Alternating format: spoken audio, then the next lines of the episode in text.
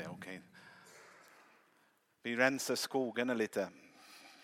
Jag känner mig trängd ut till kanten på Lovisa har inte varit här länge. Hon sa, men vi borde ha en stor scen, sa hon. Jag sa, vi hade en, men vi tog bort det.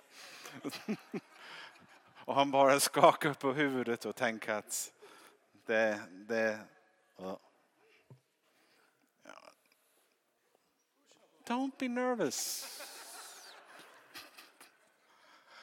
Mår ni bra?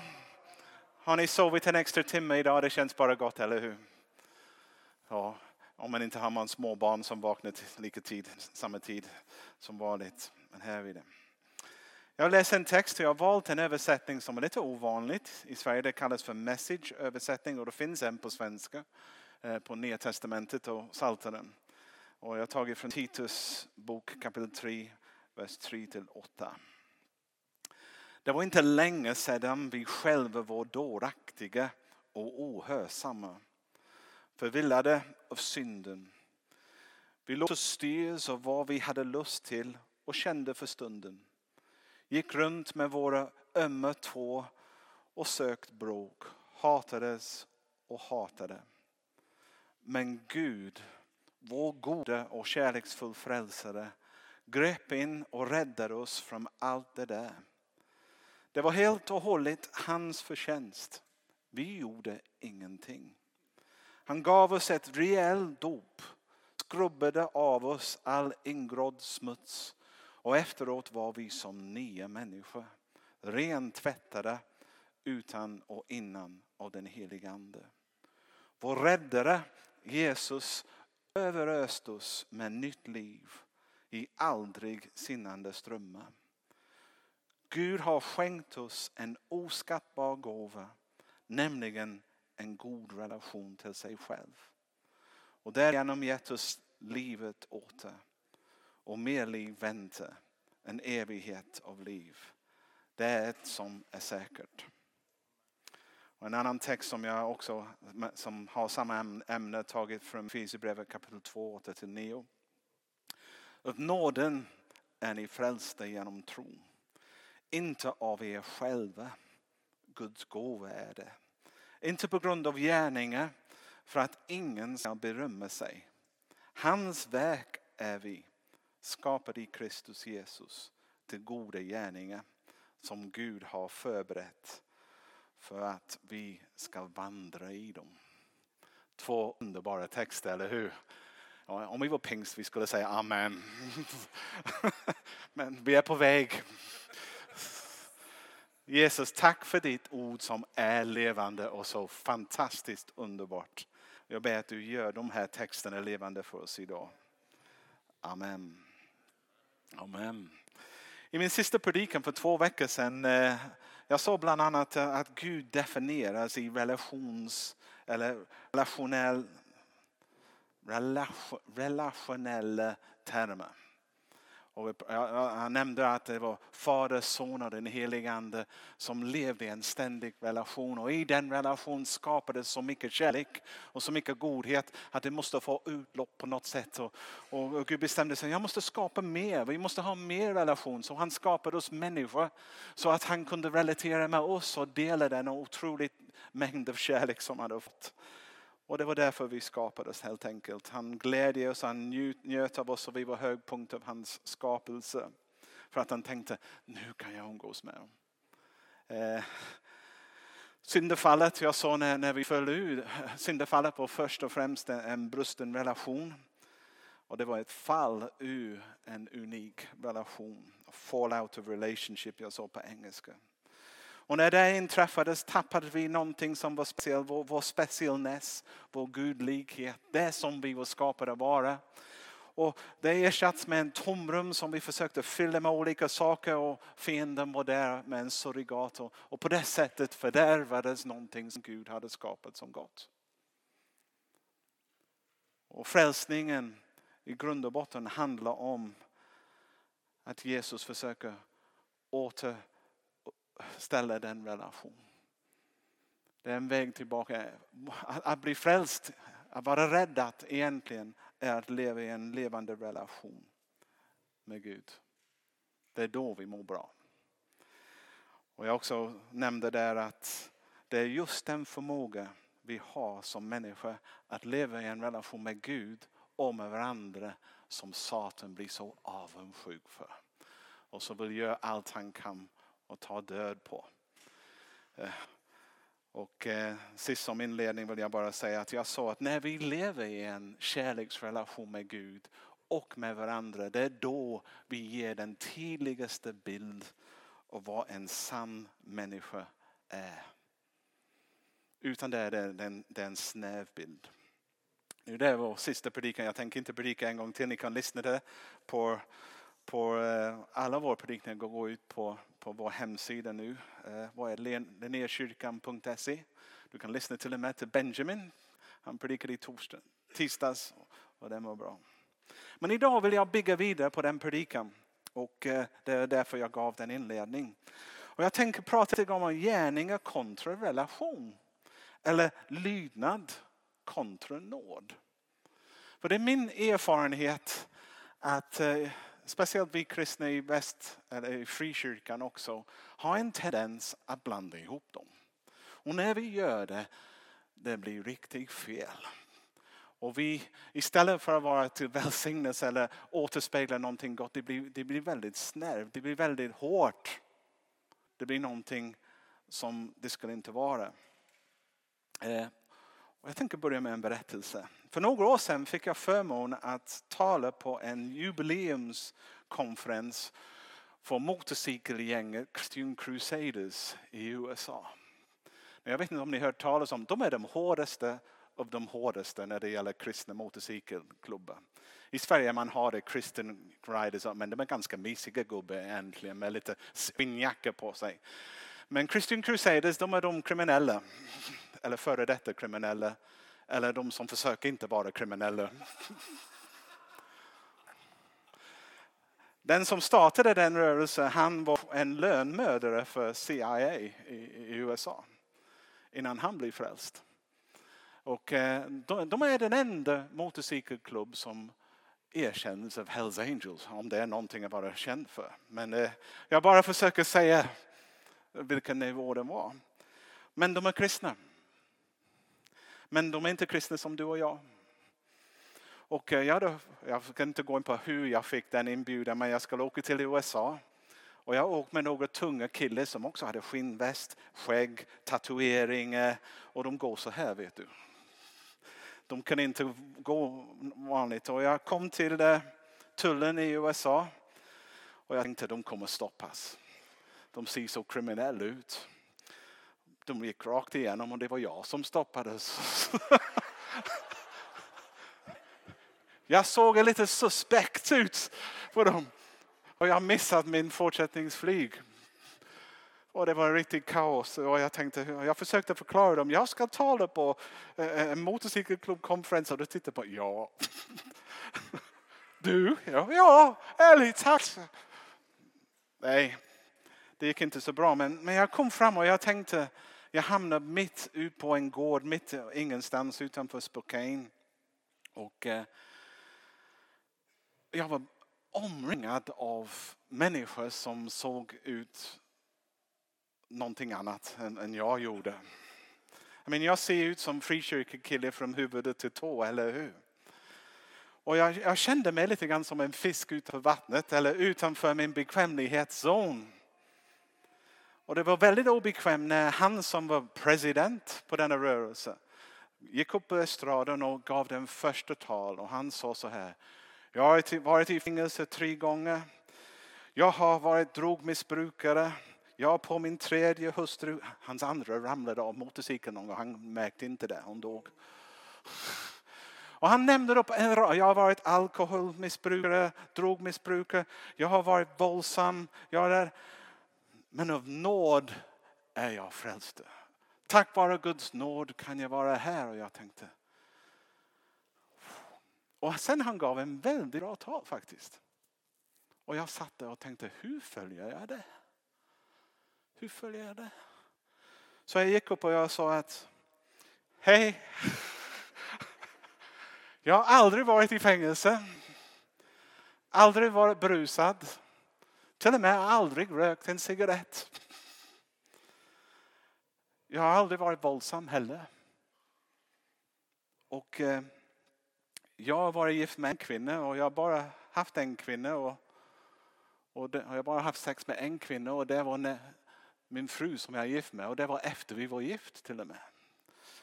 Och så fort jag såg det, det var några tjejer som skrek. Oj, de finns på riktigt!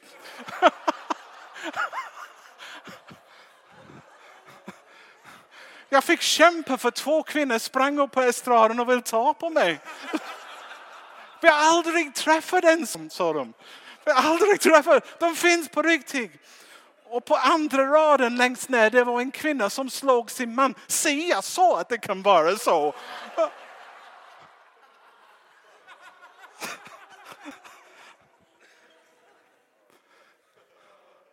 Och sen, sen jag avslutar med och jag får vara här tack vare Guds nåd också.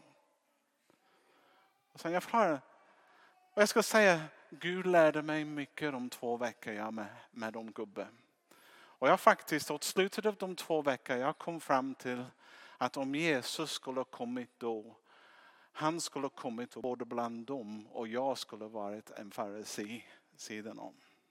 För jag var fin på ytan. Jag hade skött mig enligt alla de frikyrkliga regler som fanns. Men insidan av mig fanns ganska mycket förtal, ganska mycket stolthet, avundsjuka och andra massor saker som jag vill inte ens prata om för det låter inte så fint som den första tal jag gav. Men det fanns där. Låt mig säga att, att hänga med de gubbe, jag såg hur en grupp av fattiga män, de var fattiga. De levde i misär egentligen. Och jag var med på en begravning av en av dem. Han hade fått eh, cancer i tjocktarmen. Och eftersom han var så fattig, han, kom in, han var utförsäkrad. Så en annan broder i den motorcykelgäng hade skött honom om till han dog. Och vid hans begravning där som vi ägde rum där på, på gården. De, han som var president sa att jag besökte honom förra veckan och han hade just släppt ut en massa så han sa stinken var fruktansvärt sa han. Jag hotade honom om han gör det en gång till. Jag ska begrava honom under en Honda bensintank istället för en Som var det värsta han kunde tänka att säga till honom. Men jag tänkte på den andra killen. Han tvättade honom ren varje dag. De tog hand om varandra. De hade inget annat. Under de två veckor fick jag en motorcykel att åka på. En man kom till mig. Han hade ögon som gick så här och man visste vad man ska titta på. Och han gav mig sina nycklar till sin motorcykel. Det är allt han ägde. Han sa det är din under tiden du är i USA. Så jag fick åka runt på hans motorcykel. och jag levde bland de här människorna som, som fattade inte så mycket. De var inte så utbildade. Predikningen var väldigt enkelt.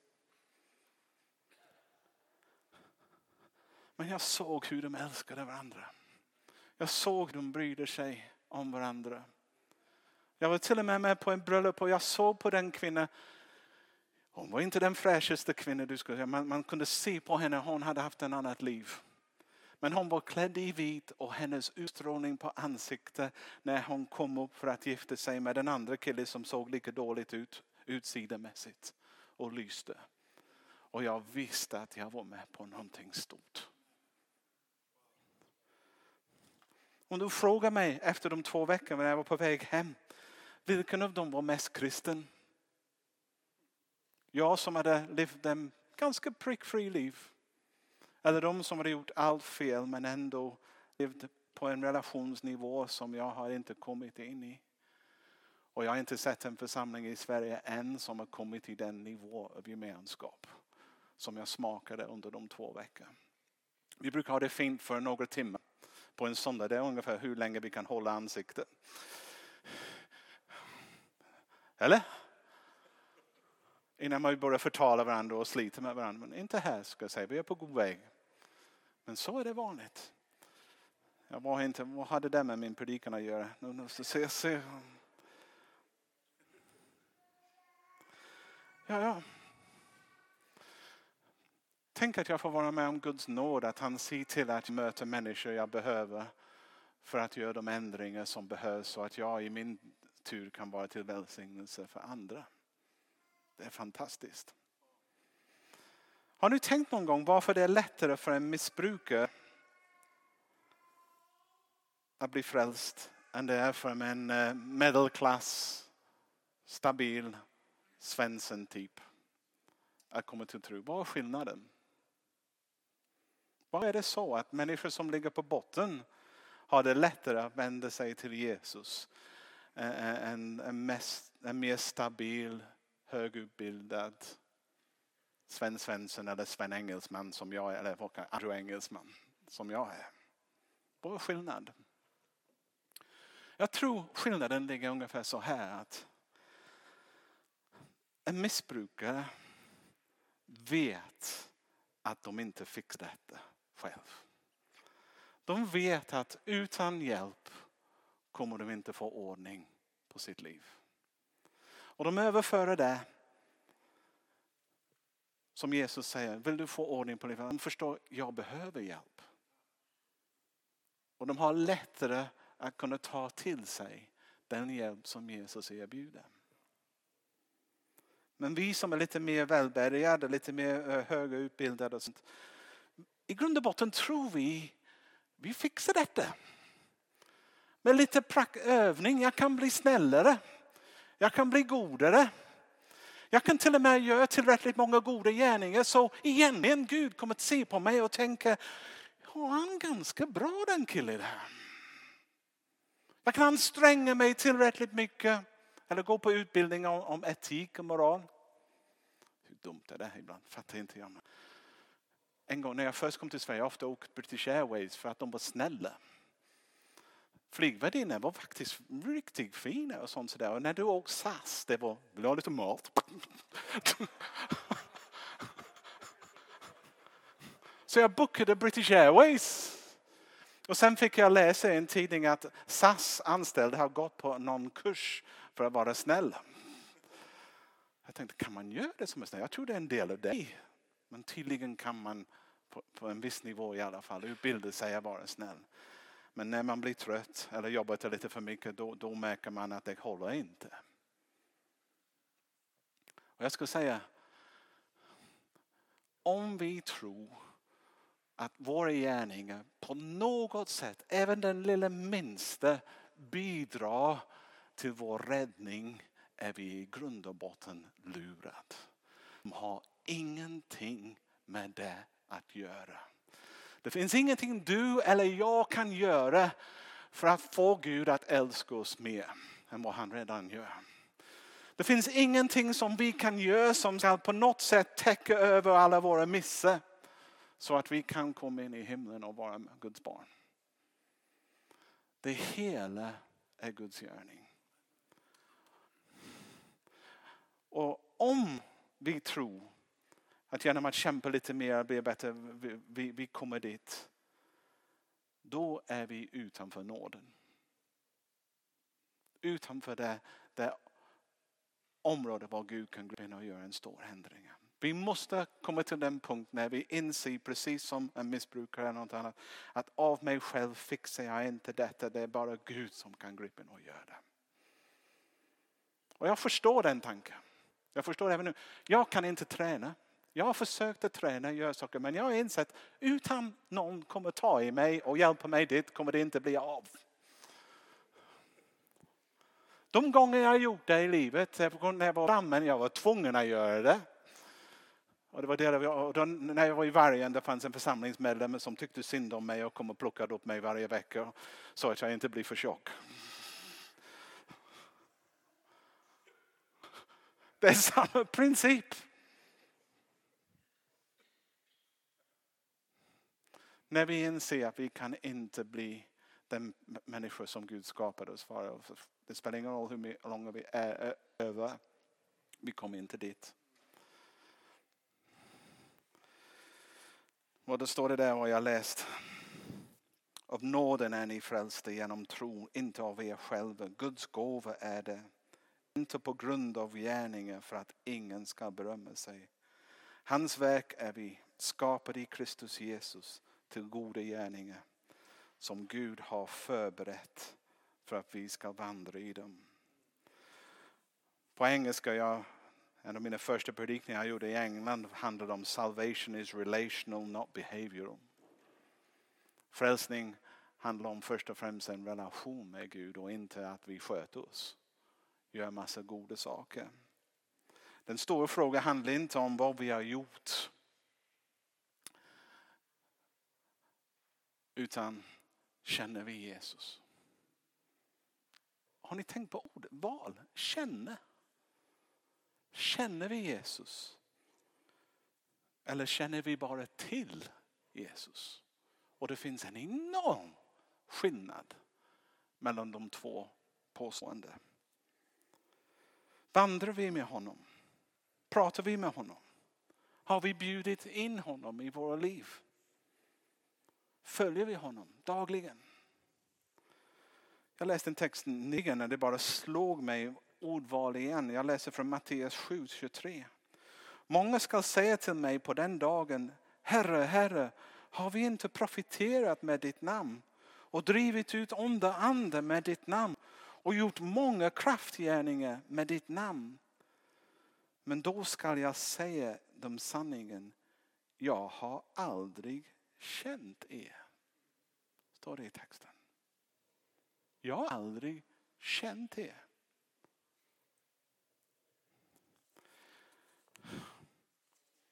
Den enda gärningen som har betydelse, de enda gärningar som har betydelse är de gärningar vi gör för honom i tjänst. Som är född ur en relation till honom. Som han har lagt på våra hjärtan som gör det. Och det är Gud som tog initiativet till vår frälsning. Det var Gud som genomförde det. Det är Gud som upprätthåller det och kommer genomföra det framöver. Och om det berodde på oss, det skulle inte ske. Det skulle inte ha skett, Det skulle inte ske och kommer aldrig att ske. Men tack vare att det är Guds initiativ, det är Guds verk kan vi vila och, och jubla i att det är fixat på 100% trofast grund. Ja, amen. Det är det. Det står så här också i första Petrus 3.18. Så led också Kristus en gång för er synder. Rättfärdig led han i orättfärdiga ställen för att föra er till Gud. Men här är en annan Paulus i Romarbrevet 8.3. Det som var omöjligt för lagen, lagen, regler, gör saker, bra saker. Det som var omöjligt för lagen, svag som det var genom den kötsliga naturen, det gjorde Gud genom att sända sin son som syndoffer. Det som inte vi kunde fixa, det som ingen har kunnat fixa under hela mänsklighetens historia, det fixade Gud genom att skicka sin son att dö på ett kors för att ta vår synd på sig så att vi kan gå fri, så att vi kunde återfå den relation med Gud som vi var skapade för. Ingen människa Fixa, att leva för syndfri. Jag tänkte på min barn. Jag, hade, jag gick med min lilla barnbarn. Han är ett år snart, eh, Joshua. Han såg så fint när han sov men jag undrar vad han drömde om. De ser ut som änglar men jag vet att de inte är det. Vi kan se ut som änglar men jag vet att vi inte är det. Och det finns saker i oss som om vi ska ha det skrivet på våra pannor hur vi tänkte, jag ska ha en musse på mig jämt. Ingen skulle se det. Och en sak till. Gärningar, goda gärningar har ingenting med vår frälsning att göra. Dåliga gärningar kommer inte ta det ifrån oss heller. För det har ingenting med gärningar att göra. Det har med vad Jesus gjorde på korset. Det är grunden. Låt inte fienden lura er att ni tror att nu har du gjort bort det, nu har du gjort en jättemiss, nu är det kört. Du kan säga till honom, jag hade aldrig nått, jag var inte frälst på grund av goda gärningar. Jag kommer inte låra min frälsning på grund av dåliga. Du kommer bara skada din relation med Fadern. Så det är inte värt att göra det om man kan. Men det är inte kört. Några ord som också kommer den relation till Gud. Den karismatiska rörelsen som, som vi är en del av har egentligen sin rötter i en reformed tradition, en teologisk eh, rörelse också. Som är stark bibeltroende. Och eh, att det växt ur den rörelsen var att den starka tro på Bibeln hade blivit så lagligt, lagligt och så fyrkantig och så dömande att det fanns ingen relation i det längre.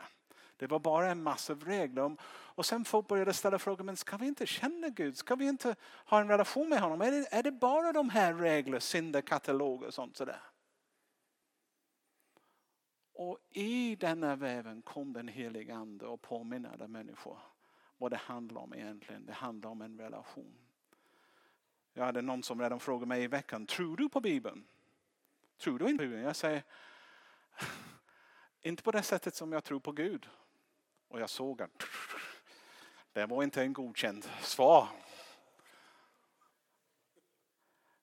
jag tror att Bibeln är, är, är tro, trofast, är rätt, rätt. Det är Guds inspirerade ord. Det är nyttigt för allt som jag behöver ha. Men att tro på Bibeln är inte samma sak att tro på honom som uppenbarade ordet för oss. Bibeln, är, jag kallar det för det fik där jag går för att möta Gud. Det är inte Bibeln. Men de här kristna killarna de försöker övertala mig. Nej, bokstaven är viktig. Jag säger, jag kan inte ha en relation med en bokstav. Jag kan inte ha en relation med en bok. Annars jag skulle jag bli muslim. Eller något annat. Bibeln är Guds uppenbarat ord för att hjälpa oss hitta honom. Och som hjälper oss leva i relation med honom. Men det är inte Gud. Och det gäller att vi, vi tänker på det. Och, och jag, nu är den reformatkyrkan växer igen i Sverige. Det är många grupper, små reformatgrupper. Jag var i Stockholm, det var fler som kom till mig. Har du hört, jag har blivit reformat. Jag sa, jag var det en gång i tiden, jag lämnade det. Eller gick vidare. Och de tittade på.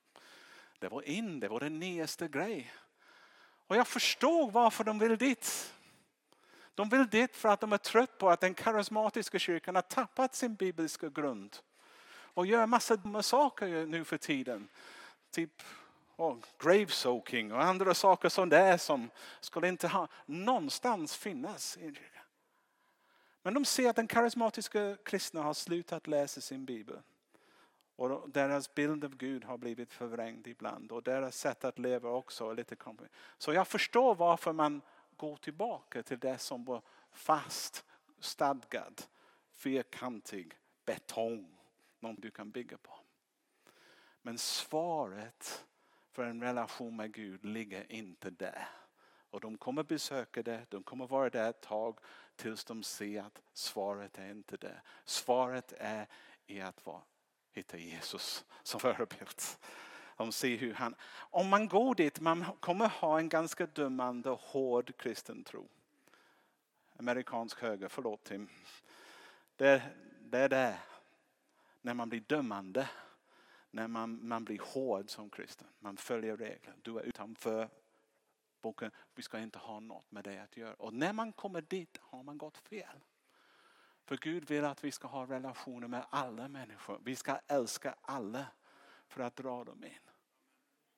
Så vår teologi har enorm betydelse. Och hur vi förstår vad det är som vi har kallat till. Jesus sa, mina får lyssna till min röst. Det borde vara varje kristens födelsedag rätt att, kunna, rätt att höra Gud. Och Jesus säger, mina får hör mig tala. Inte bara höra mig i ordet. Och jag känner dem. Och här har vi känner igen. Han säger inte jag känner till dem. Jag känner dem.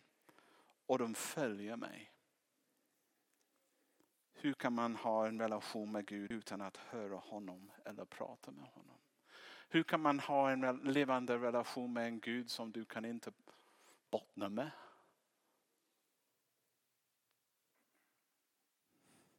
Att lyda regler kommer bara leda till att du blir en farisi. Jag har sagt i, i denna kyrka tidigare en gång, jag läste en bok för många år sedan. Practicing the presence of God. Att praktisera Guds närvaro. Det var skrivet av en katolsk munk som heter Brother Lawrence. Jag minns ingenting om boken. Jag bara minns att efter jag läst den boken, jag ska försöka öva mig att när jag kör bilen att Jesus sitter bredvid mig och jag ska prata med honom och se vad händer. Och när jag var ute och, och gick och bara, jag pratade med vad tycker du om det? Och plötsligt jag hörde honom. En tips för er som vill växa i er tro, sluta be Gud hjälp mig, kommer ditt hjälp fixa dig. Börja ställa öppna frågor Gud, vad tycker du om det? Och lugna dig ner tillräckligt mycket. Ta hörlurar ur. Eh, stäng av radio. Förlåt, de har inte radio. Vad är det? Podcast eller vad det är. Gör dig tillgängligt för Gud att tala.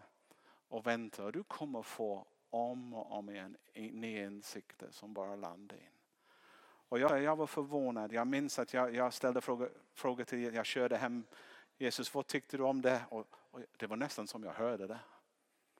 Och jag förstod att han faktiskt är en väldigt kul kille att ha med sig. Han var inte lika dömande som jag var heller.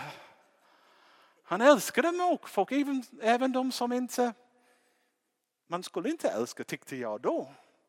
För de hade fel lära. Men jag märkte att han älskade dem också. Han var väldigt nådig. Och han tyckte det var kul att hänga med mig med. Och att jag hade blivit hans kompis.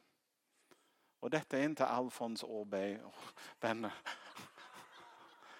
Bara så ni vet. Men jag vet, folk kan vara dumma. De kan tolka saker och ting som jag säger fel. Och det får ni inte göra. Det är din födelsedag rätt som kristen att höra Gud tala in i ditt liv. Han vill tala. Han vet att du behöver höra honom för att kunna växa och utvecklas som kristen. Till sist, vad står det i den, den största budet? Det finns i bergspredikan. Bergspredikan är bara tre kapitel, Matteus 5, 6 och 7. Och det sammanfattning, den viktigaste, det viktigaste vad Jesus undervisar om. Så om du vill veta vad kristendom handlar om och vad är det mest viktiga av allt, då ska du läsa de tre kapitlen. För det är sammanfattat där vad det handlar om. Han sa så här, du ska älska Herren din Gud av hela ditt hjärta, av hela din själ och hela din förstånd. Det är den största och första budet. Sedan kommer ett som liknar det. Du ska älska din nästa som dig själv. På dessa två bud hänger hela lagen och profeterna. profeterna. Älska är en relationsterm. Det står inte att du ska följa alla Guds bud och följa dem. Och du ska vara snäll och god mot din nästa människa och göra sig. Det står att du ska älska Gud. Leva i relation med honom. Inte en liten relation. Du ger ditt hjärta, ditt liv till honom. Och ur den relation du kommer få så mycket kärlek som i sin tur kommer du sen kunna leva och älska din nästa. Men om du har fattat det. Då har du fattat vad det handlar om. Och då kommer ditt liv få mening. Och du kommer uppleva Gud så nära. Och du kommer uppleva också att ditt liv är inte tråkigt. Du, du faktiskt är med om många spännande resor när du faktiskt gör en skillnad för de andra människor runt omkring. Och de människor som du gör skillnad till kommer du göra skillnad till dig med.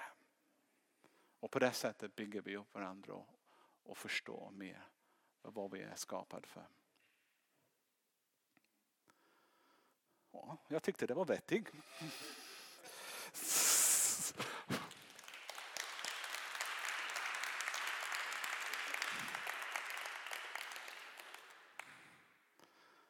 Ska vi be? För jag, jag tror, när jag förberedde det, Gud, Gud, Gud talade till mig och sa att det finns många som försöker alldeles för hårt. De, de, de försöker för mycket. Han säger slappna av. Det är inte ditt verk. Du behöver inte vara bättre, du behöver släppa in mig mer. Det som du försöker åstadkomma i ditt liv är ingenting du kan åstadkomma själv. Det är bara någonting som jag kan göra i dig och få ut. Så slappna av. Försök inte vara så duktig, så god. Utan bjud mig in i ditt liv nu. Ge mig mer plats i ditt hjärta. Och du kommer uppleva att det du önskar sker. Mm. Den andra saken jag tänker, Gud vill veta, vi ska veta hur mycket han älskar oss igen. Han kan inte understryka tillräckligt mycket. Han skapade dig för att han vill ha relation med dig. Du är ändamål för så mycket som han har för dig. Och, och frågan som du kan ta ställning till ikväll, vill jag ta emot det kärlek som han vill ge mig? Vill jag leva mitt liv i den relation som gör mig hel och till välsignelse eller inte? Den respons kan bara du göra. Ingen kan göra det för dig.